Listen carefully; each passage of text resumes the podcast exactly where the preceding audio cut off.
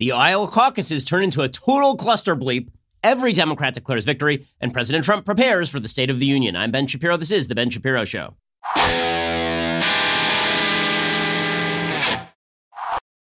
The Ben Shapiro Show is sponsored by ExpressVPN. Protect your online privacy today from like the Democrats in Iowa at expressvpn.com slash Ben. Again, that's expressvpn.com slash Ben. So let us begin with the best Iowa caucuses ever these were amazing. So, the party that wants to handle your health care, that wants to run the economy, that wants to run every aspect of your life, and they promise you government is supremely competent, and they are supremely competent. They can handle everything. Okay, don't you worry. Don't you worry. There won't be any death panels. There won't be any rationing of care. They can make sure that all the payments hit the providers exactly when they are supposed to. Everything will be hunky dory that couldn't handle an Iowa caucus last night. Now, I will be honest with you. Yes, because that's what we do here on the show.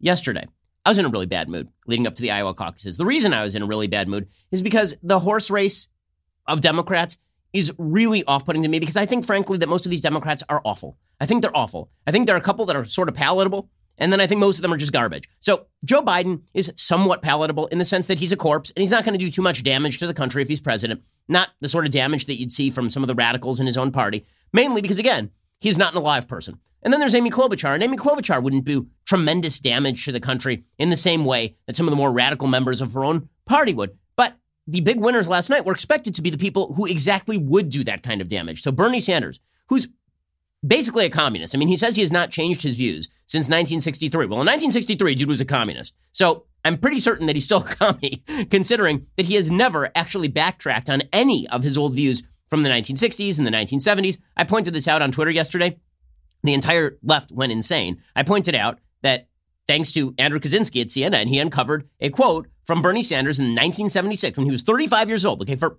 for contrast, I am 36. Okay, so Bernie Sanders was my age. And he was talking about nationalizing every major industry in the United States, including banking and the energy sector, all of it. Okay. And I pointed out that Bernie Sanders had never been asked a serious question about this, that one person had asked him about it one time, and his campaign had then said, well, Bernie's been incredibly consistent. And then Chris Cuomo asked him about it. And then he said, Well, I didn't do any of that as mayor of Burlington, Vermont. And the answer is right, because as mayor of Burlington, Vermont, what we're going to do, municipalize a national institution? Like you don't have the power as a mayor of a city to nationalize anything. Also, you have to explain on an ideological level why you were for nationalization then, but you are not for nationalization now. Okay, fine. So Bernie was widely perceived to be the front runner going into Iowa. And then there was Elizabeth Warren, who had a great ground game in Iowa. She'd been fading, but Elizabeth Warren is a damned liar who spends her entire life lying about her old positions and then lying about her new positions. The kind of person who goes out on the campaign trail and explains why her next Secretary of Education will have to be approved by a random trans child. Literally a thing that she said. Literally a thing that she said, and that she wants to regulate misinformation online and prosecute people for distributing misinformation online from the lady who claimed that she was a Native American for three decades. And then you had Pete Buttigieg, who pretended initially to be a moderate and then came out as a non moderate and suggested that everybody who voted for Donald Trump was actually a brutal, vicious racist, and suggested that everybody who was a Christian who didn't agree with Pete Buttigieg's take on same sex marriage was somehow a bad Christian, which sort of flies in the face of, you know, the entire Old and New Testament. So, in any case, this was a bevy of not wonderful people who were going to win the Iowa caucuses last night. It, and, and one of them was going to end up with a big boost in momentum. Now, the way that the Iowa caucuses work is that there'd be a boost in momentum only if he can make a big speech that night. So the best case example of this is Barack Obama in 2008 wins the Iowa caucuses. John Edwards comes in second, Hillary Clinton comes in third. And Barack Obama gets up and he makes a very famous speech. This is the speech where he says that this is the moment when all the seas began to recede. This is the moment when we began to take back the world and all this kind of garbage.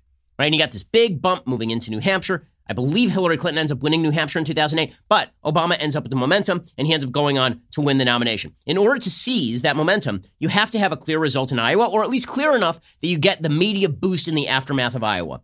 As a counterexample, in 2012, Rick Santorum actually wins Iowa, right? He beats Mitt Romney in Iowa, but the early results tabulated show that Romney and show that Romney and Santorum are basically neck and neck. And it's a few days until we find out that it was Rick Santorum who actually won, by which point it's over, right? Rick Santorum doesn't get to make his big I won Iowa speech, and so he doesn't get that big boost going into New Hampshire, which was going to be a Romney state anyway. Okay, so last night, going in, there are a few stories. One is Democrats are going to have heavy turnout. It's going to be massive turnout. People are so excited to throw this bastard Trump out of office. They want him gone. And they're going to show up in huge numbers, huge, huge youth wave. Everybody's going to show up. Second, it's going to be a competent, well run, well executed caucus. Three weeks in advance, the Democrats were talking about how well run, how well executed this thing was going to be, how we have tested this thing, we are ready for it. And we know it's a little complicated because we're going to report three separate steps here. We're going to report first the raw vote, raw vote total, which they didn't do last time. And that was a sop to Bernie Sanders because last time Bernie Sanders did well in the raw vote total and he didn't do quite as well in the actual caucus totals. He ended up losing very narrowly to Hillary Clinton in Iowa in 2016. So they're going to report the raw vote totals, and then they're going to report the caucus totals.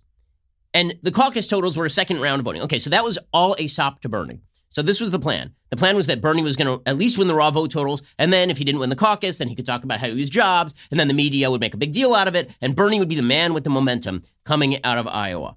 Well, none of that happened. None of it. Because it turns out that apparently apparently the Russians hacked Iowa. It's amazing. I mean, I don't know how this happened, and no one knows how it happened, but it's incredible. I don't know if Joe Biden was in the back room unplugging the app like the weird guy from Airplane. I have no idea how any of this happened. I don't know if by shifting Kansas City into Kansas as opposed to Missouri, President Trump screwed up the magnetic fields in Iowa, which borders Missouri in the north. I, I don't know what happened here, but no one knows what happened. There are no results. None. Zero zip zilch. We have no idea. There's not been a single tabulated vote in Iowa. Maybe later today we get some results. The Sanders camp has been releasing its own results of this thing, but we don't know if those results are legitimate. And Biden's been like, you can't release results preliminarily, right? None of that has been actually verified. So now you're screwing with the process. You're screwing with the election integrity. And Bernie Sanders' people are like, no, this is all a cheat. Right now on Twitter, CIA mayor our CIA Pete is trending, and so is Mayor Cheat. So the Bernie Sanders people are like, Buttigieg screwed this whole thing up. If it wasn't for Buttigieg, then we would have walked away with this thing. But somehow he cheated. And so all, it's a circular firing squad of incompetence and idiocy. And these people want to run your healthcare.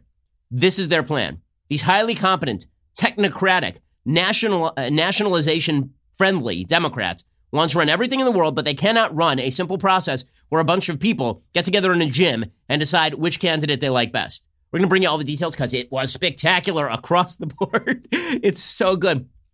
And listen, is it good for democracy?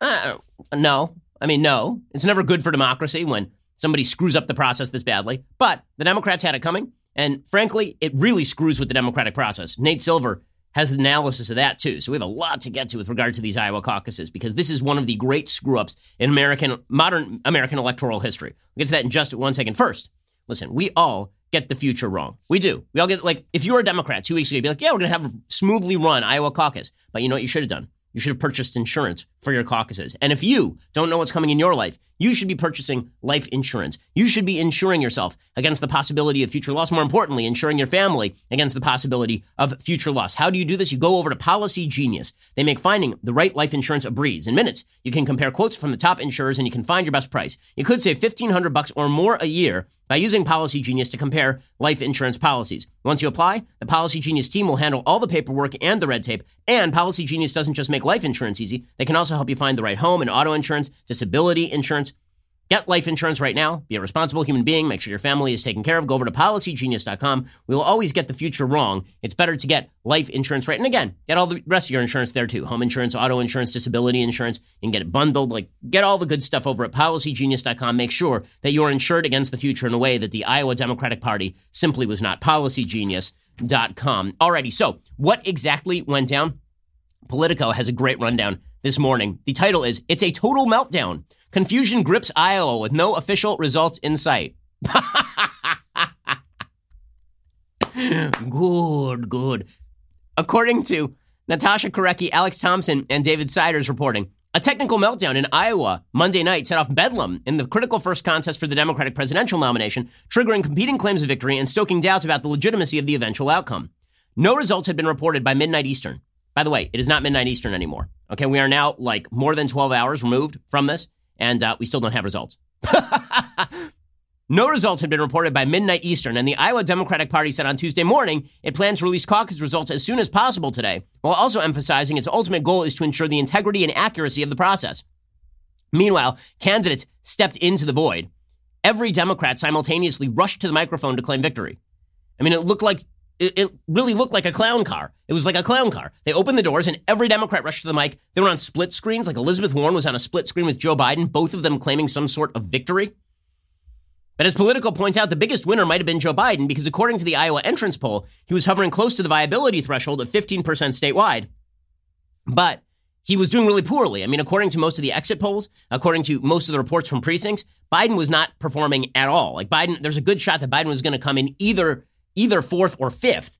That he might have even finished behind Amy Klobuchar, which would have been a disastrous finish for Joe Biden, who didn't bother to build an organization on the ground in Iowa, which is unthinkable because the only thing that matters in Iowa is your organization, as Pete Buttigieg shows. Dude has 7% nationally, but he's there's a good shot he was going to win the Iowa caucuses last night. He's the one who's hardest hit. I mean, if you're just looking at who's hardest hit, big winners, big losers last night, Buttigieg is the hardest hit because Buttigieg is the one who needed the biggest bounce, right? Sanders has a national organization. He has scads of money. He's likely to win New Hampshire. Buttigieg really needed the bounce. Buttigieg is not going to get the bounce because there are no results coming out of Iowa. He had spent all of his time and all of his money and all of his organizational ground game in Iowa. He's got to be very disappointed today to have that victory stolen from him. So while the Bernie people are bitching about this, the person who really got jacked last night is Pete Buttigieg. Okay, Bernie Sanders was going to be a big winner too, and then he was going to claim he had this wave going into New Hampshire. That gets swamped. It gets stopped. Iowa basically gets taken off the table as a state that matters. Right? There's some delegates allocated, but no big news, no big headline for Bernie Sanders. Elizabeth Warren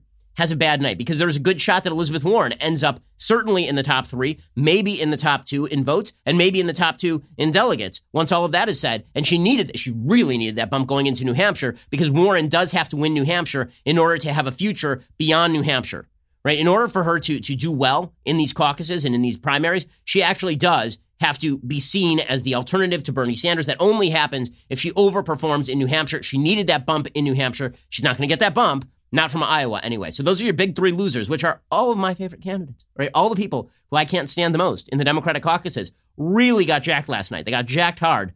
And that's, this is why they're all claiming that the party establishment did this. The party establishment didn't do this. The party establishment is scared bleepless of Bernie and his crowd. They're scared bleepless of Elizabeth Warren and her crowd. The last thing they want is to be seen as the conspiratorial elites cramming down an alternative to Bernie again. Because this happened in 2016, then a lot of Bernie voters stayed home. So that's the last thing that they want. The people who are helped the most, well, Amy Klobuchar was denied a headline, but her headline wasn't be that great she's going to finish like fourth. So she gets sort of the perception that she was doing well or that she was doing okay. And so she ends up in, in fairly decent position for Amy Klobuchar, who really has no national hopes at this point. Joe Biden is the one who is saved. Joe Biden again, uh, the man was expected to completely collapse early last night. And the early results were showing that he was in a state of complete and utter disarray, that he was winning. Like the Bernie Sanders team has released these unverified results. They're unverified results show Bernie up at like 28%. And I believe it was it was Buttigieg at like 24 or 21% and Warren at like 18. And then it was Joe Biden all the way down there at like 12. And Klobuchar at like 11. So it was just a disastrous night for Joe Biden, except the night never happened. It's like the, the night just disappeared from memory. It's like Brigadoon, the Iowa caucuses. They appear every four years and then they fade back into the mists of time. And so this whole thing falls apart. So that that's sort of how this thing pays off for the various candidates. It is especially good for Joe Biden, according to Nate Silver, because if you were trying to build a forecast of how the future primaries go, the weight that you give to Iowa makes a big difference. So according to Nate Silver, he says more specifically, we estimate, based on testing, how much the results in various states have historically changed the candidate's position in national polls, that Iowa was the second most important date on the calendar this year, trailing only Super Tuesday. It was worth the equivalent of almost 800 delegates, almost 20 times its actual numbers, thanks to that magnitude of the bounce that comes out of Iowa. And Nate Silver says everything was a little weird in Iowa this year. There were already some signs that the Iowa bounce, which essentially results from all the favorable media coverage that winning candidates get, might be smaller than normal. Iowa was bracketed by an extremely busy news calendar, President Trump's impeachment trial both before and after the caucuses, the Super Bowl on Sunday, the State of the Union address on Tuesday. There was not the usual climactic uptick in media coverage around Iowa. And the worst news for the Democrats in all of this is that the turnout in Iowa ended up being pretty low, okay, which is a really, really bad indicator for the Democrats. Like a seriously bad indicator for the Democrats. Originally, the Democrats had suggested that this was going to be the highest turnout ever in Iowa because people were so excited to get rid of Trump. Nope. Nope. The Democrats are now acknowledging that it was on pace for about 172,000 172, people showing up in Iowa, which, by the way, demonstrates how ridiculous this whole system is. 172,000 people deciding for the rest of the country sort of who is going to be the front runner in Iowa is pretty astonishing. The record high was 240,000 in 2008. That's when everybody was very enthused about Obama and about Hillary. And now it's like 170,000, which means the enthusiasm is really not as high as the Democrats suggested. But says Nate Silver, we weren't prepared for what actually happened, which is that as I'm writing this at 3:15 a.m. on Tuesday, the Iowa Democratic Party literally hasn't released any results from its caucuses. I'm not going to predict what those numbers will be, although early indications are that Bernie Sanders, Pete Buttigieg, and perhaps Elizabeth Warren had good results.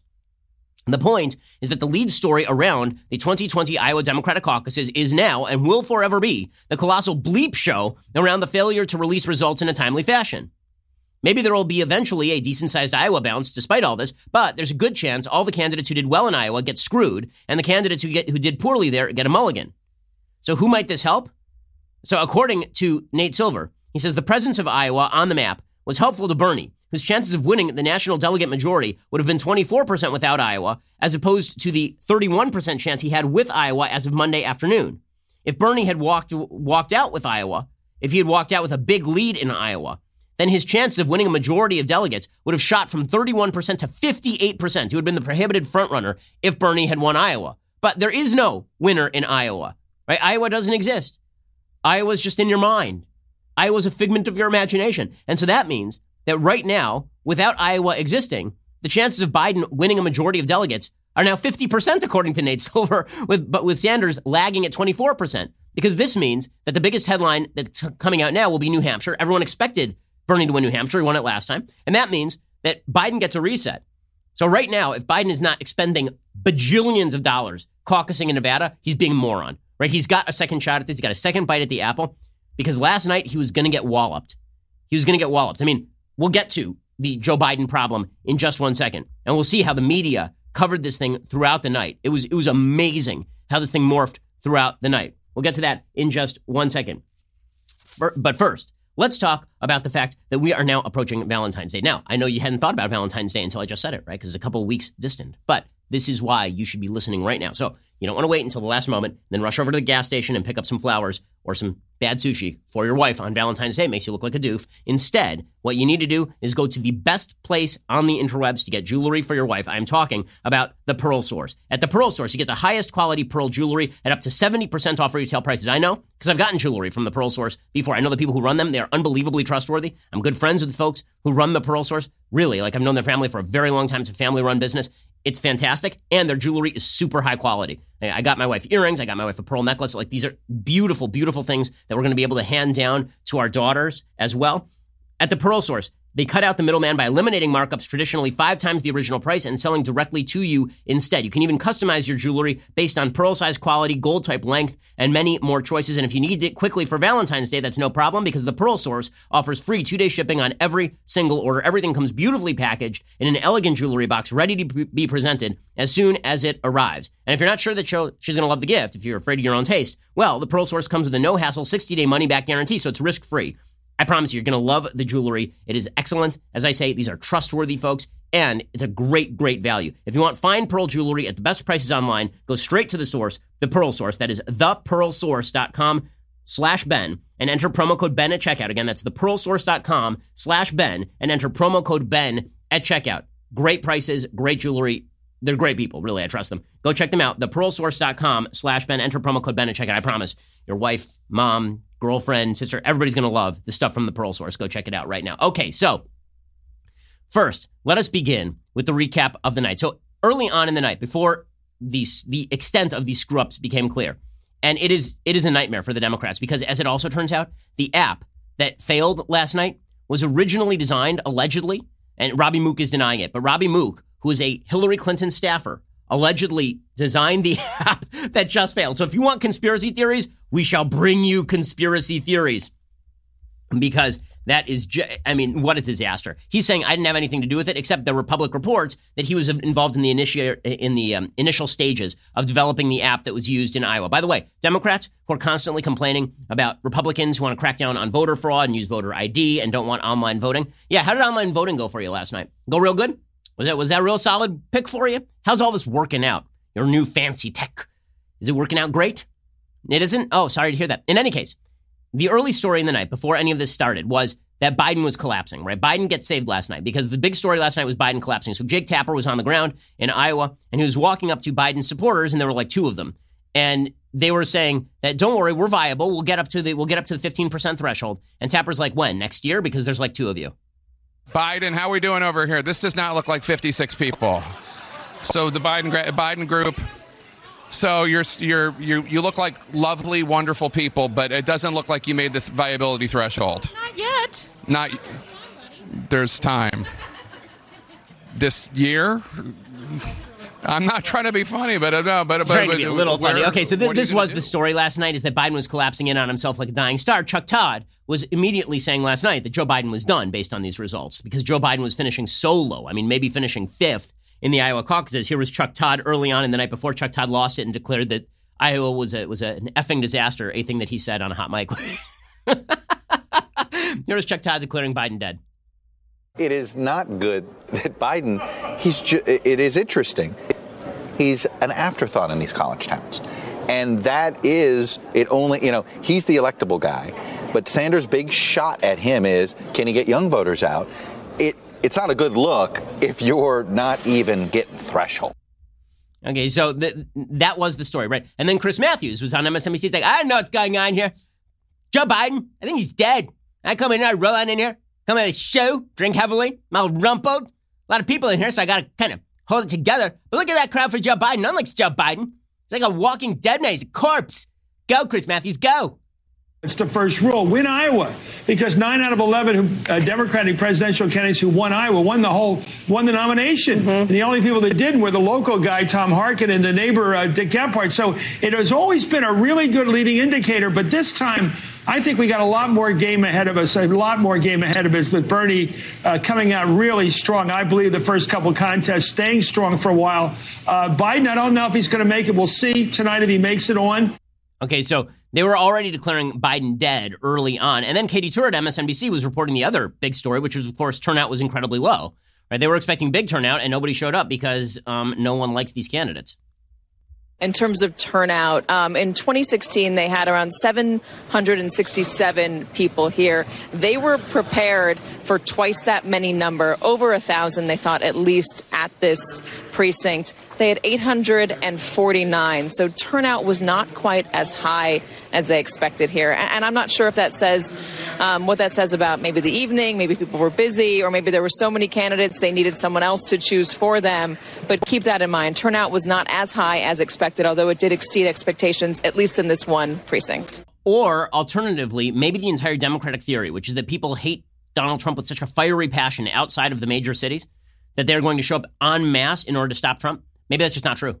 Maybe that's just not true. There's a new Gallup poll out today shows Trump all the way up to a 49% approval rating. If his approval rating is 49% the day of the election, he's going to be reelected. And there's no question he's going to be reelected. Because the fact is, he won election with a 41% approval rating last time. If he's anywhere close to 50%, this thing is a done deal. It's a done deal. Okay, maybe the fact is that outside of California and New York, where everybody is morally upset about Donald Trump. The rest of the country is like, okay, yeah, we've all taken it in. We know what Trump is. And guess what? We're not willing to hand the country over to full-fledged socialists right now. So we're no, we're not we're not all that interested. We're not maybe maybe nobody is up for this stuff. The Beltway insiders who are so into impeachment and the Mueller report and every inch of the news cycle, maybe that's not reflective of the middle of the country. Because the Democrats in Iowa who showed up in 2008 because they were excited about both Hillary, they're excited about turning a new page, right? Hillary and Barack Obama, a new wave in the Democratic Party. Maybe they look at Bernie and they're like, hmm. And they look at Biden and they're like, oh, that guy's dead. And they look at Pete Buttigieg and they're like, this guy's mayor of South Bend, Indiana. Like, really? And they look at Trump, they're like, all right, like, don't like him, think he's a doof, but like, I'm not real. Like, do I really want to get up and go to a gym tonight and like hang out with a bunch of people and pretend like we are doing something important for the country? Okay, so those were the early narratives. The Biden was done, and also the turnout was low. And then the evening turned. Then the evening turned in a glorious and wondrous way. Everything started to fall apart. So CNN was the first to start reporting that things were clearly off. So last night, CNN reports, yeah, we got a problem here. Um, these vote tallies, they are not happening properly. We'll get to this in just one second. First, let me tell you about a great Valentine's Day gift. It is almost Valentine's Day. Love is in the air. You know what's better to have in the air? The smell of cookies. Cookies. Okay, this should be the easiest sell in the world. Honestly, I shouldn't even have to do this ad for you. I'm offering you cookies for Valentine's Day. If you don't love cookies, I don't know who you are, Stalin, Mao, cookies are the best thing that ever was. Okay? And this is why you should get your you should get your special someone Mrs. Fields cookies, the best kinds of cookies. When Debbie Fields started Mrs. Fields cookies 40 years ago, she won over sweets lovers everywhere with her gooey chocolate chip cookies, melt in your mouth brownies, and passion for sharing the joy of baked goods. For this Valentine's Day, send a gift to your partner, significant other, secret crush, send to your wife, to your mom. Mrs. Fields will deliver a heart shaped tin of treats or heart shaped cookies anywhere in the country, and ordering is absolutely easy. And if you're ordering as a gift, you can add a personal message and pick the perfect cookies just for them. Best of all, Mrs. Fields offer a 100% customer satisfaction guarantee. I love Mrs. Fields' stuff, and some of it's kosher, and it is excellent. I mean, top notch. So, I mean, how could anybody reject this gift? How could anybody be unhappy with this gift? You get Mrs. Fields cookies for Valentine's Day? That's a person who loves you. To sweeten the deal, our listeners get 20% off your entire order when you go to mrsfields.com slash Shapiro.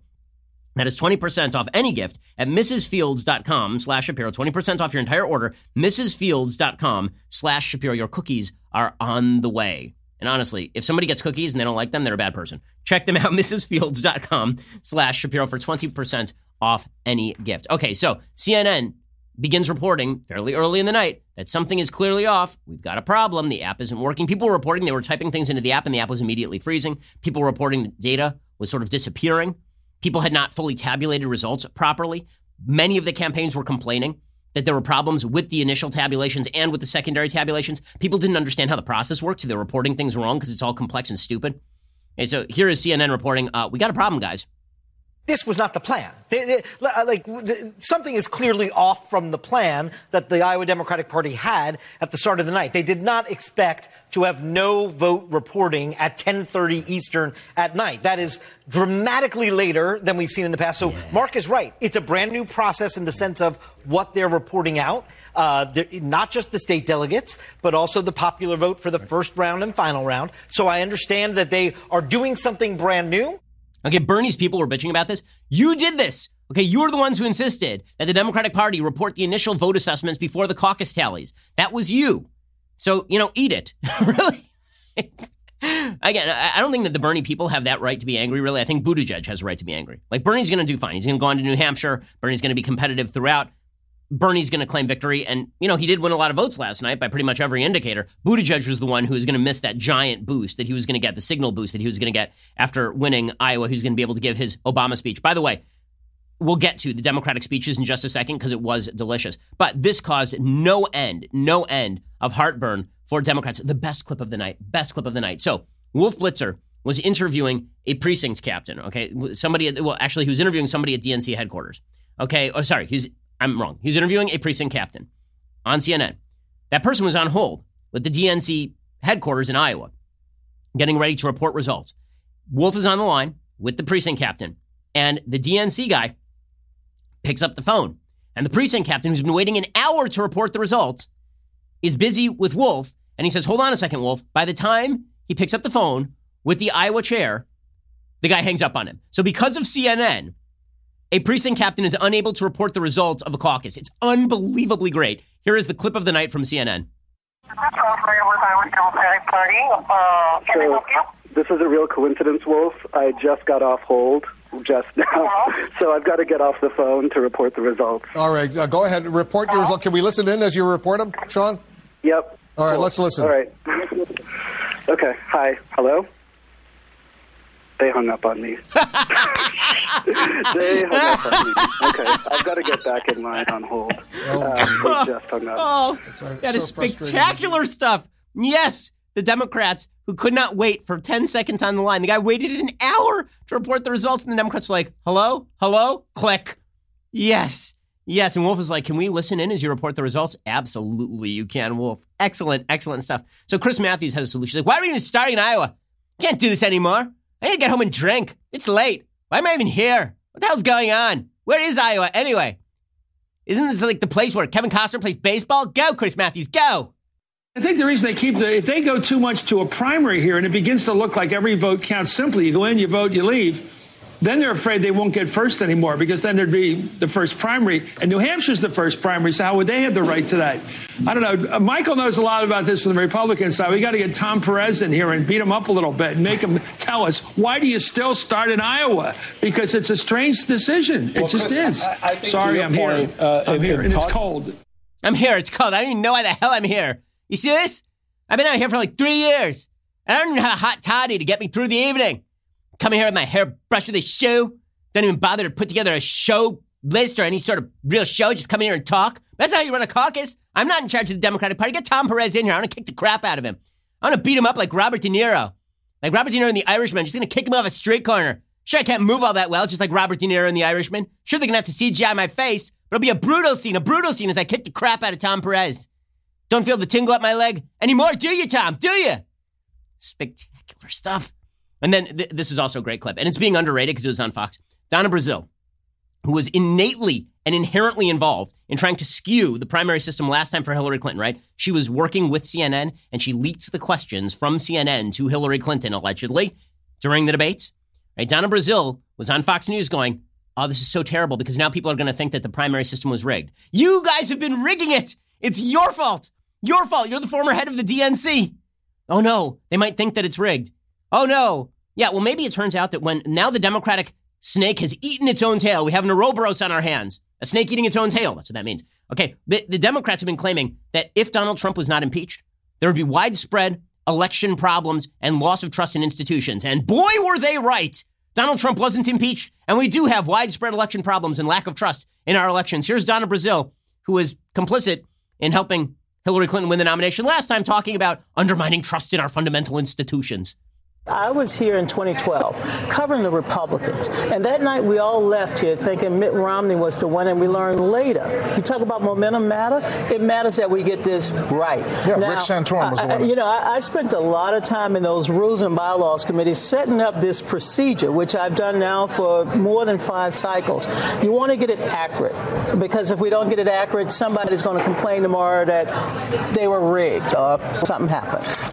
Okay, this all led to the greatest clown show I've ever seen on TV. I mean, it was just a clown show. It was phenomenal. It was great. It was, we, we, need the Benny Hill music or something, right? We need yakety sax because it's so good. So the Democrats suddenly realize in the middle of the night, they realize, wait, there's not going to be a winner tonight. And Amy Klobuchar is like, so no matter what happens, I'm not going to get to make a big victory speech.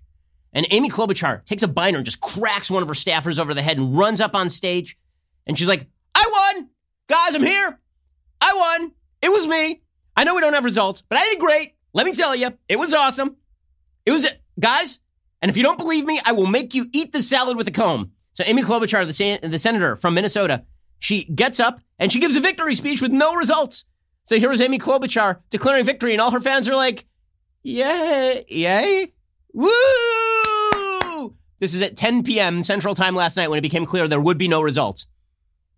We know there's delays, but we know one thing we are punching above our weight. My heart is full tonight. So, even in a crowded field of candidates, uh, even uh, during the well earned impeachment hearing of Donald J. Trump, which kept me bolted to my Senate desk for the last two weeks, we kept fighting and you kept fighting for me. Okay, I love this. I love that she's giving a victory speech with no results. It's spectacular. It's spectacular. My, my favorite thing about this is, by the way, if you're Amy Klobuchar and like your only shot at the nomination is to do well in Iowa, don't you have a better scripted speech than that? Like, why don't you have a barn burner set up? Just give a barn burner.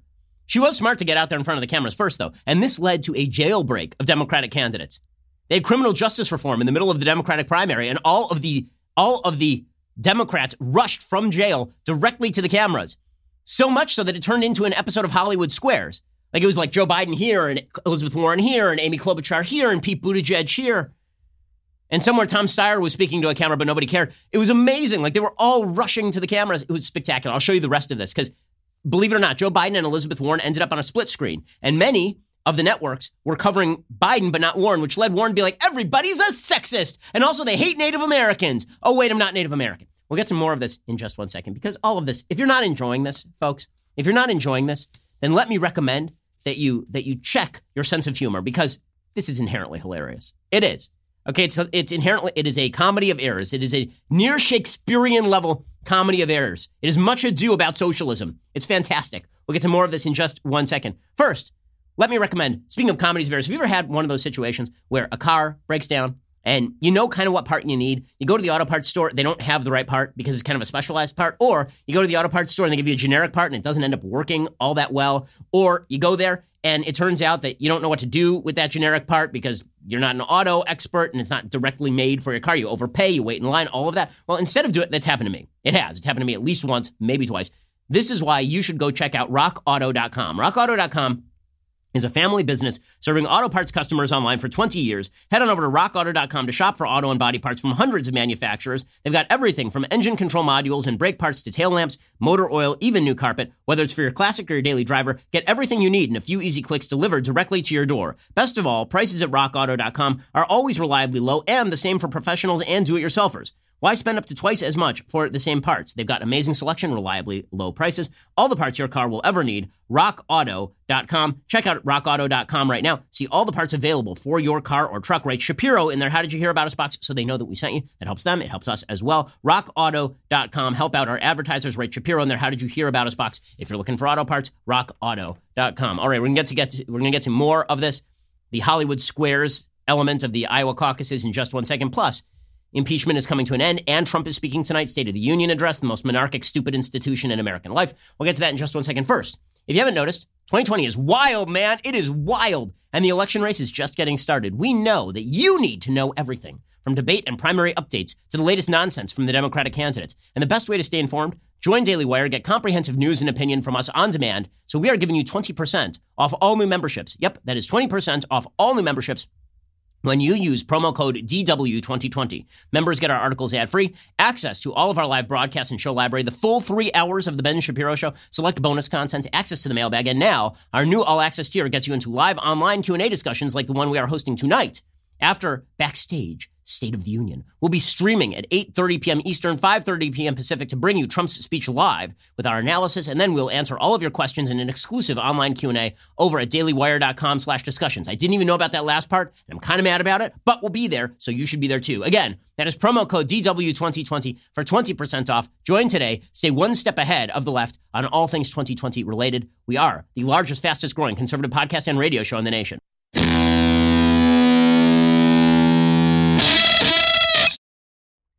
Okay, so the so Amy Klobuchar runs to the camera, and this sets off a chain reaction where every Democrat decides to run to the camera simultaneously.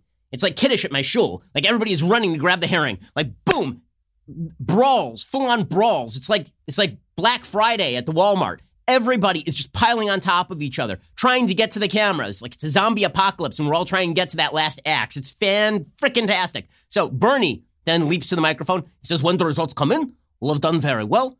This, of course, is true. Bernie did get Jack, not as much as Buttigieg, but he got Jack last night. Here was Bernie talking about how when the results come in, we will have won. The problem is he didn't get the big moment. He didn't get the big moment, right? He wanted the big moment, and he needed the big moment to catapult him not just to victory in New Hampshire, but to broad victory in New Hampshire. Instead, just seems like a guy who won New Hampshire last time is going to win New Hampshire this time. So here's Bernie being robbed of his moment. I imagine, have a strong feeling that at some point the results will be announced. And when those results are announced, I have a good feeling we're going to be doing very, very well here in Iowa. Just spectacular. Just spectacular. So, the really, really great stuff. Bernie's like, I don't know where I am. Also, we need to nationalize healthcare. Sure, we cannot handle a primary. Sure, everything here is a crap show. But you know what will be good? Is if the changes I recommended that have completely failed here, what if we instituted those on the national level with regard to your health care? So if you have cancer, you can now go to a caucus in Iowa and you can figure out whether you can convince enough people whether you should have chemotherapy. Bernie Sanders, man. The fact that this guy is your Democratic frontrunner and that the media have not vetted him. I mean, this is, I'm never going to stop saying this. The fact the media have not vetted this communist for three decades is beyond insane. Beyond insane. Okay, this man has been in national politics longer than I have been alive on planet Earth. And still nobody has seen, and he's, he's now run in two consecutive elections and been very competitive in both. And no one has seen fit to ask him. He has said his views have not changed since the 60s. And no one has seen fit to ask him, okay, so if your views didn't change since the 60s, how about that time you were defending Cuba, Venezuela, and the Soviet Union? Did your views on that change at all? I mean, the, the views he holds are not manifestly just wrong. They're manifestly evil on a variety of topics. And he will not be asked a solid question by the Democrats because he just keeps saying things like Norway and Denmark It's like, okay, well, yeah, but for decades you were defending the Soviet Union and Cuba. So what is your uh, point of differentiation? In any case, Bernie robbed of his moment. The man who's most robbed of his moment is Pete Buttigieg, who was by most of the data expected to either win or come in second in Iowa, particularly after the caucuses. Now, he has a controversy of his own going on. The controversy is that if you look right behind him in the speech, what you will see is a bunch of people of color, right? we found Pete Buttigieg's six black supporters, and they were all standing behind him. Okay, I'm not making that up. He literally, uh, according to one of those humans, one of those humans literally said that Pete Buttigieg went out and picked black people from the crowd to put behind him during this speech. And one of the one, uh, one of the black women standing behind him said that Pete Buttigieg like took her away from her friends and brought her behind him so that it would look like he had a lot of black supporters. So here's Pete Buttigieg giving a speech that nobody saw because it was again a clown car last night. Tonight, an improbable hope became an undeniable reality. By all indications, we are going on to New Hampshire victorious. Now, there were skeptics, an awful lot of skeptics who said, Not now, not this time. All this talk of belonging and of bridging divides is too naive, too risky. So tonight I say with a heart full of gratitude Iowa, you have proved those skeptics wrong. Okay, well, Iowa actually proved that they don't know how to do an election. So th- that's that's really what they proved last night. I also love Mayor Pete doing the Hopi changey thing directly after calling 65 million Americans racist, which he did in the last 48 hours. That's exciting stuff. The best part of the night, though, was when Joe Biden went to the mic at the same time as Elizabeth Warren, and they basically started clawing the mic from one another. It was pretty spectacular. So Joe Biden gives his speech, um, which is to say, words come out of his face, but they're not quite intelligible, and also he may not be alive. Here is Joe Biden being a not alive human. The Iowa Democratic Party is working to get this result, uh, get them straight and I want to make sure they're very careful in their deliberations. and uh, indications are, from our indications, it's going to be close. We're going to walk out of here with uh, our share of delegates. We don't know exactly what it is yet, but we feel good about where we are. And look, so so it's on to New Hampshire. And, and I'm to get on a plane and get the hell out of here because I really underperformed. I, I, love that Amy Klobuchar's like, we punched above our weight. And Buttigieg's like, we proved everything to the world. And Bernie Sanders like, we did amazing here. And Joe Biden's like, and people voted. it's spectacular. It's so good. Right, every Democrat's like, we did amazing here. Pete Buttigieg, we proved all the haters wrong. We did. We proved all the haters wrong. Giving the, even the, he has the Obama inflection even. And Bernie like, and when all of this is said and done, when when I claw back against the voter redistribution that has happened here, I am the one percent of the voting contingent. And Joe Biden's like, we'll leave with our share of delegates. I don't know what the share is, how many people that is, but by the rules, we have to leave with our share of delegates because otherwise that's illegal. And also, bye. And then he just hops on a plane. He's like, go to New Jersey. See you later. And this is the last anyone will ever hear of any of these candidates in Iowa again because that is Trump territory and Trump's going to win Iowa running away in 2020. Okay, but as Joe Biden was speaking, Elizabeth Warren, she sent up some smoke signals and then she and then she exited her teepee and she went up and she discussed how she was just getting started, which is to say that she is not just getting started. She's in serious trouble because she needed the bump more than any of these other candidates in New Hampshire because New Hampshire borders Massachusetts. She should be competitive for first place. She is not competitive for first place. Bernie is running away with it in New Hampshire. Here is Elizabeth Warren trying to claw back some attention. Again, she jumped up there at the same time as Biden, so they put them on a split screen. It was Hollywood Squares. It was the Brady Bunch. They're putting Marsha in the corner. I mean, it was it was just amazing. Here's here's Elizabeth Warren. Together, together, we have built a movement powered by hopeful, courageous people who will do the work to make the change we need. Nope. And we're just getting started. This race will be decided by people like you. Well, and then she just sort of went away. So sad, sad day for Elizabeth Warren, who presumably will have to go back to hunting buffalo eh, as as per her declaration of her Native American heritage. So, well, well done, Elizabeth Warren. Complete, utter crap show for the Democrats. Now, the biggest problem for the Democrats, of course, is not for any of these candidates, because in the end, the candidate's going to be who the candidate's going to be. Bernie Sanders still has the leg up. Bernie is going to be widely perceived to have won Iowa. He's going to win New Hampshire. And then we move on to Nevada. Joe Biden, if he proves to be as lackluster in New Hampshire as he has proved to be in Iowa, he's in serious trouble. Mike Bloomberg somewhere is sitting in his billionaire lair and he is just sipping a glass of Chianti and he is and he is Uh, uh, Michael Bloomberg is it, maybe he's just like a nefarious billionaire from the movies. I, I'm, I'm wondering if maybe Michael Bloomberg is sitting there and he's smoking a pack of banned cigarettes and sipping from a 16 ounce can of Coke and oiling up his 12 gauge shotgun and going, everything here is going exactly according to plan. Because you know who looks best in all of this? Michael Bloomberg, who didn't even compete in Iowa, right? All the rest of these Lilliputians are running around in Iowa pretending that any of this matters. And then the thing turns out to be a complete cluster. So, eh, who, eh, what, what actually matters here? What matters here is the perception that the Democrats don't know what the hell they're doing and can't get their act together. So, if their claim has been all along that Donald Trump is incompetent, that Donald Trump runs a chaotic bleep show, the best way to prove to Americans that Donald Trump should stay in office is to prove that you run your own chaotic bleep show you can't even run an Iowa caucus. And yet you want to run our healthcare, you want to run our energy sector, you want to run our economy, you want to run Wall Street. You know best. You have a plan. Really, you didn't even have a plan to get like 170,000 people's votes tabulated. Now, seriously, we have more people listen to that to this show in like a five minute increment than listen than, than voted in Iowa last night, and they could not handle that. They couldn't handle it. So well done, everybody on the Democratic side. If you want to prove that you're incompetent in the run up to 2020, you're doing a hell of a job. And it's not just they're doing a hell of a job on that. They showed that they were completely incompetent when it came to impeachment because impeachment is now sputtering toward a verdict. This is the New York Times word sputtering toward a verdict because the Senate was not for They will not get a single Republican vote. Now, let's face it. Okay, the Democrats keep saying things like, well, you know, the Clinton impeachment, there was bipartisanship.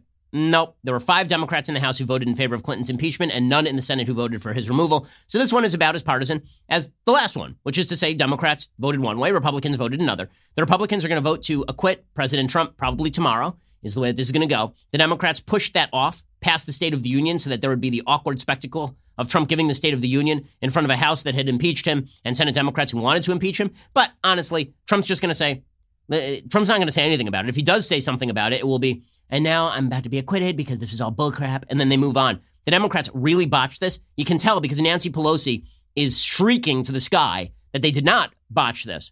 And when Nancy Pelosi has to keep insisting that she did not, in fact, botch this, that she's not owned, she's not owned, she, she screams as she slowly shrinks into a corn cob. Nancy Pelosi says she always knew impeachment would end this way with the acquittal of President Trump. This is according to the New York Times. Well, except that she claimed that she was going to be able to get bipartisan support and that she should never have a wholly partisan impeachment, and then she did exactly that. Democrats argue that Miss Pelosi won by losing, setting the stage for an election that is not only about kitchen table issues that carried them to the majority in 2018, but also about exposing the president as unfit for office and Republicans as complicit in his misbehavior. In an interview Monday, Pelosi said Democrats had forced Republicans to do what Mr. Trump never has, admit he was wrong to pressure Ukraine to investigate his political rivals. Well, no, pretty much a large number of Republicans, including yours truly, said from the very outset that the Ukraine call was not perfect, but this was also not impeachable. The Democrats accomplished nothing. You know what the best proof is that the Democrats accomplished nothing? That Trump's approval rating is now at all time highs. According to Gallup, he has now hit his personal best of 49%. That poll was taken during the Senate trial. He was up 10 points in the Gallup poll since the Ukraine craze in October. So Democrats have proved themselves incompetent in Iowa. They've proved themselves incompetent in impeachment. It's complete, complete disaster for the Democrats. It turns out that not there's a huge backlash to Democrats, but they have shown the world that they are not competent to handle anything. And they showed it right at the outset. Which of these Democrats looks competent? Is it Bernie? Does Bernie look like a super competent guy? Is it Elizabeth Warren, who's run a, a complete meltdown of a campaign?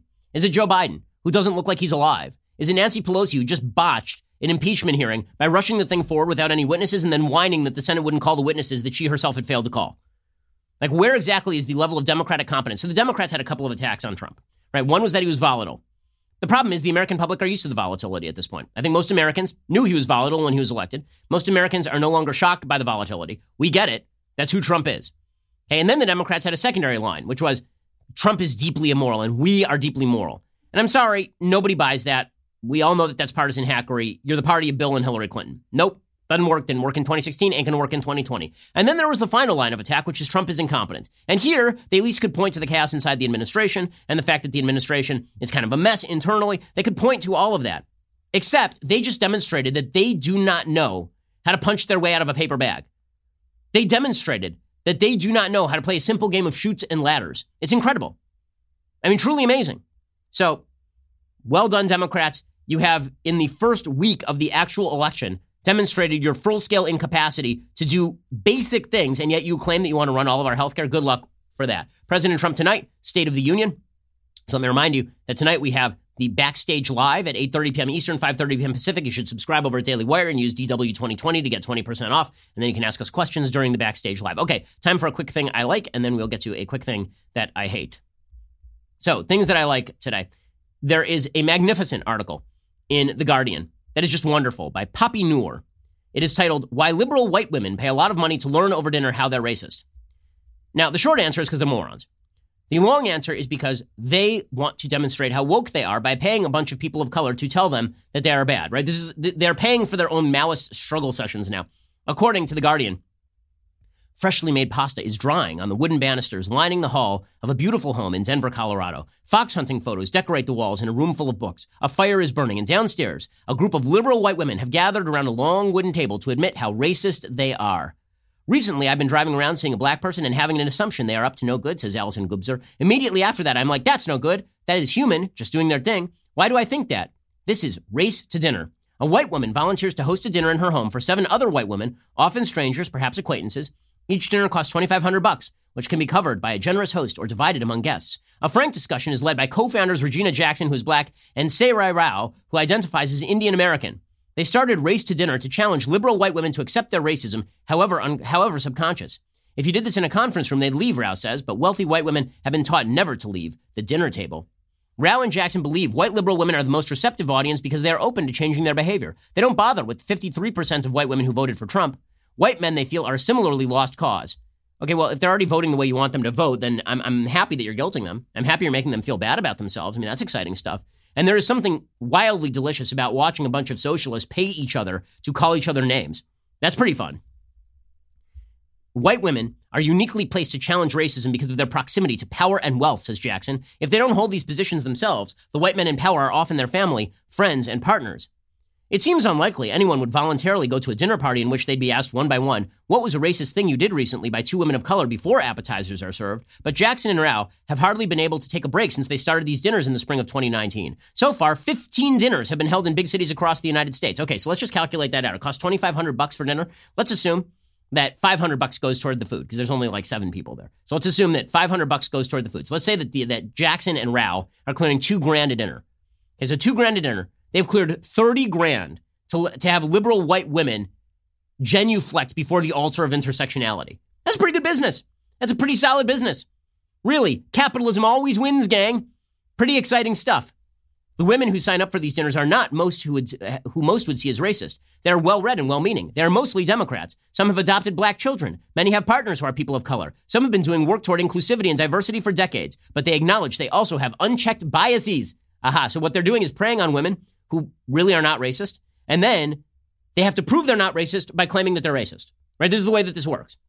The counterintuitive way that the intersectional mind works is that if you're not a racist and you say you're not a racist, you're a racist. If you are not a racist and you say you are a racist, then we know you are not a racist because you acknowledge your own racism, even though you're not a racist. So that means you're not racist. So if you say you're a racist, you're not a racist. If you say you're not a racist, you're a racist. You got it? That's how all of this works. And you can pay 2000 bucks for the privilege pretty solid. I mean, this is one of the great cons I have ever heard of. Seriously. Like, I don't know how to get in on this thing, but this is like, I will invest in, in Jackson and Rao just as a capitalist proposition. I will give them free ads on this program for this thing if they will cut me in on the back end. Because I have a feeling there are a lot of morons out there who are eager to pony up to be ex- absolved of their racism by Jackson and Rao. Because now what do they get to tell their, what's this really about? They get to tell all their liberal friends, yes, you know, I didn't know, I didn't acknowledge my own biases until I went to this, until I went to this dinner. Now, Tom Wolfe, the famous writer, he wrote a fantastic, fantastic essay uh, that was the, uh, back in the 1960s. I believe it's printed in the electric acid Kool Aid test. And the entire essay is about how this is basically what liberals have been doing since the 60s. There's a dinner at Leonard Bernstein's house, right? Leonard Bernstein, incredibly wild leftist. There's a dinner at his apartment. And the Black Panthers, right, who at that time were actually like a criminal group, and people who had engaged in criminal activity, like racial criminal activity, showed up at Leonard Bernstein's apartment and these Black Panthers would tell liberal white women about how they wanted to kill Whitey and how Whitey was the problem and all this. And the liberal white women would swoon because now they get to go and tell all their friends how they got up close and personal with people who'd been victimized by the American system, and they know their own complicity. They would say as they reached into their Chanel handbags for uh, for their their for their cigarette. I mean, like the, the whole thing it was ridiculous, right? The, the essay is it's one of the great essays in American literary history by Tom Wolfe, all about again the the way that the liberal white world in New York and Manhattan pandered to this. So this is just the extension of that, circa 2020. Campbell Swanson was one of the hosts, Jess Campbell Swanson. She says she comes across as an overly keen college student applying for a prestigious internship. She can go for days about her work as a political consultant. When it comes to talking about racism, she chokes. I want to hire people of color, not because I want to be a white savior. I've explored my need for validation. I'm working through that. Yeah, I'm struggling, she stutters before finally giving up. That is wonderful. Listen to that quote. It's so good. She wants to hire black people, but she can't say that she wants to hire black people to give black people an opportunity because if she says that, then she's the white savior, and black people don't need a white savior. So she has to give another reason why she wants to hire black people that is not contingent on them being black, but if she makes it non contingent upon them being black, she's colorblind, which means she's a racist. Like if you think of the decision tree here to not be a racist, at the end of every decision is you're a racist, right? So if you say, I'm hiring a black person because I want to help black people, too bad you're a racist, you're a white savior. If you say, I want to hire this black person because they're the best qualified, you're colorblind, you're a racist. If you want, if you say, I want to hire a black woman because I am a racist, then they're like, okay. And then everybody else is like, well, but if you're a racist, why do you want to hire a black woman? They're like, no, no, because I'm a racist, I want to hire a black woman. Ah, but then you're using the black person to absolve yourself of sin. So no, no good. Right? So no matter what, the, the end of every logical proposition in this insane mindset is you're a racist and you get to pay money for the privilege. Across from Campbell Swanson, Morgan Richards admits she recently did nothing when someone patronizingly commended her for adopting her two black children as though she had saved them. What I went through to be a mother, I don't care if they were black, she said, opening a window for Rao to challenge her. So you admit it is stooping low to adopt a black child? And Richards accepts that the undertone of her statement is racist. Oh, oh, the wonder, the wonder. So a woman adopts two black children, which adopting two children of any color is a good thing. Adopting two black children as a white woman sometimes means something depending on where the black children came from, right? I mean, if you're talking about a white woman adopting white children, then you are accused of racism because you have to adopt somebody of the same race. But if you're adopting cross racially, then sometimes there are additional sacrifices that are associated with that for the black child and for the white parent. Because now you have to face down the reality that there is racism in society, and you're going to have to face that down in a way you wouldn't have had to if you adopted a white kid, right? I mean, this is just a reality. I have many friends who have adopted black kids. Nick Searcy adopted eh, has a, has a black son. David French has a black daughter, right? And there are additional challenges associated with that. If you point out that it's a good thing to cross racially adopt, you are secretly a racist, even though you gave these black kids who are go, maybe not even going to be adopted. Maybe they were orphans. Maybe they were in an orphanage. Maybe they were in foster care. This woman adopted black kids, therefore she's bad because she pointed out that she was adopting black kids. Even though, again, it is a reality that you're going to experience additional challenges. I mean, I thought the premise of the left is that racism is prevalent in American society. If that's the if that's the if that's the premise, then it also happens to be true, presumably, that if you adopt black children, then you're going to face additional challenges in society you wouldn't if you adopted a white kid. And that has nothing to do with you being a racist. That's a, that's a recognition of reality. But apparently, if you recognize that reality, you're also a racist. As more confessions like this are revealed, Rao and Jackson seem to press those they think can take it while emphasizing with those who can't. Well done for recognizing that, Jackson says to soothe one woman. We're all part of the problem. We have to get comfortable with that to become part of the solution. Amazing, amazing stuff. It's just, it's, it's spectacular. So, well done, Guardian. Well done, liberal white women. I'm so glad that you have decided that you are going to shell out thousands of dollars for the privilege of being called a racist. Well done. Okay, quick thing I hate, and this isn't going to take long. Obviously, the news broke yesterday that Rush Limbaugh uh, revealed that he had advanced late stage lung cancer or advanced lung cancer that is horrific. Uh, Rush is a totemic institution in American politics. He has been my entire life. Uh, Rush mentioned this yesterday on air. Here's what Rush said. So I have to tell you something today that I wish I didn't have to tell you. And it's it's a struggle for me because I I had to inform my staff earlier today. It, I can't escape, even though telling people are telling me it's it's not the way to look at it. I, I can't help but feel that I'm letting everybody down with this. But the upshot is that I have been diagnosed with advanced lung cancer. Diagnosis confirmed by two medical institutions back on January 20th. Uh, first realized something was wrong on my birthday weekend, January 12th. And I wish I didn't have to tell you this. And I thought about not telling anybody. I thought about trying to do this without anybody knowing because I don't like making things about me. Obviously, our prayers are with Rush. Rush is the godfather of talk radio, which means that really he's the godfather of podcasting as well. Rush is somebody I grew up listening to. Every conservative I knew grew up listening to Rush Limbaugh. He is going to be seen, no matter what happens, as a historic figure in the history of the Republic. Really a heavy force behind the contract with America during Newt Gingrich's time. Really a force during the Bush administration. A force against the, the radicalism of Barack Obama, and a force in favor of President Trump, obviously. Rush Limbaugh uh, is, is a person who helped inculcate an entire generation into basic conservative principle. I will admit freely and proudly that I was a graduate of his Institute of Advanced Conservative Studies, as were millions of other Americans, and his impact is going to be felt for generations. All of our thoughts and prayers are with Rush and his family. His family is wonderful as well. Uh, and um, and I think that we're all praying for him today, and we all should be praying for him today. It was really upsetting news to find that out yesterday you know, Rush is, he said he has the best medical care, uh, and uh, and obviously we're all we're all behind him. And um, despite the fact that the left is is vile and we're tweeting vile things about him, Rush is a, a good person who has done amazing things for the country. All right, we'll be back here a little bit later today with two additional hours, and then a backstage live tonight at 8:30 p.m. Eastern, 5:30 p.m. Pacific. We'll see you then. I'm Ben Shapiro. This is the Ben Shapiro Show. If you enjoyed this episode, don't forget to subscribe. And if you want to help spread the word, please give us a five star review and tell your friends to subscribe too. We're available on Apple Podcasts, Spotify, and wherever you listen to podcasts. Also, be sure to check out the other Daily Wire podcasts, including The Andrew Klavan Show, The Michael Knowles Show, and The Matt Walsh Show. Thanks for listening. The Ben Shapiro Show is produced by Colton Haas, directed by Mike Joyner, executive producer Jeremy Boring, senior producer Jonathan Hay, supervising producer Mathis Glover and Robert Sterling, assistant director Pavel Wydowski, technical producer Austin Stevens, playback and media operated by Nick Sheehan, associate producer Katie Swinnerton, edited by Adam Sayevitz. Audio is mixed by Mike Coromina. Hair and makeup is by Nika Geneva. The Ben Shapiro Show is a Daily Wire production. Copyright Daily Wire 2020. Hey everyone, it's Andrew Klavan, host of The Andrew Klavan Show. Well, Iowa was a fiasco, and the fiasco was followed by declarations of victory. That's the Democrat brand in a nutshell create a catastrophe, then declare victory. We'll talk about it on The Andrew Klavan Show.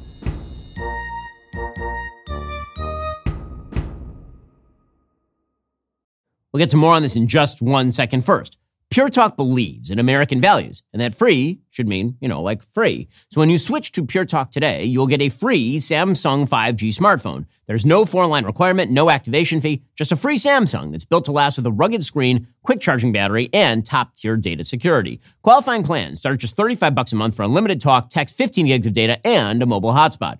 Pure Talk gives you phenomenal coverage on America's most dependable 5G network. It's the same coverage you know and love, but for half the price of the other guys. The average family saves almost $1,000 a year. So, I challenge you to choose a company that actually doesn't hate your guts and shares your values. Let PureTalk's expert U.S. customer service team help you make the switch today. Go to puretalk.com slash Shapiro to claim your eligibility for your free brand new Samsung 5G smartphone and start saving on wireless today. Again, go to puretalk.com slash Shapiro to switch to my cell phone company. I've been using them for years. They're fantastic. You'll love them as well. Go to puretalk.com slash Shapiro and claim your eligibility on that free brand new Samsung 5G smartphone. Start saving.